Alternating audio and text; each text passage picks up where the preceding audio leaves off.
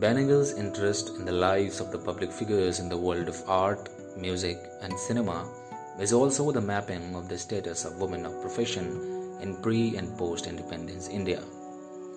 His cinematic representation of performing women deconstructs the courtesan genre of Hindi film. His interest in effectively demarginalizing and thereby centering women more so from the less than elite strata of Indian society, led him to adapt the story of Hansa Wadekar, a Marathi actress of pre and post independence India, to create Bhumika.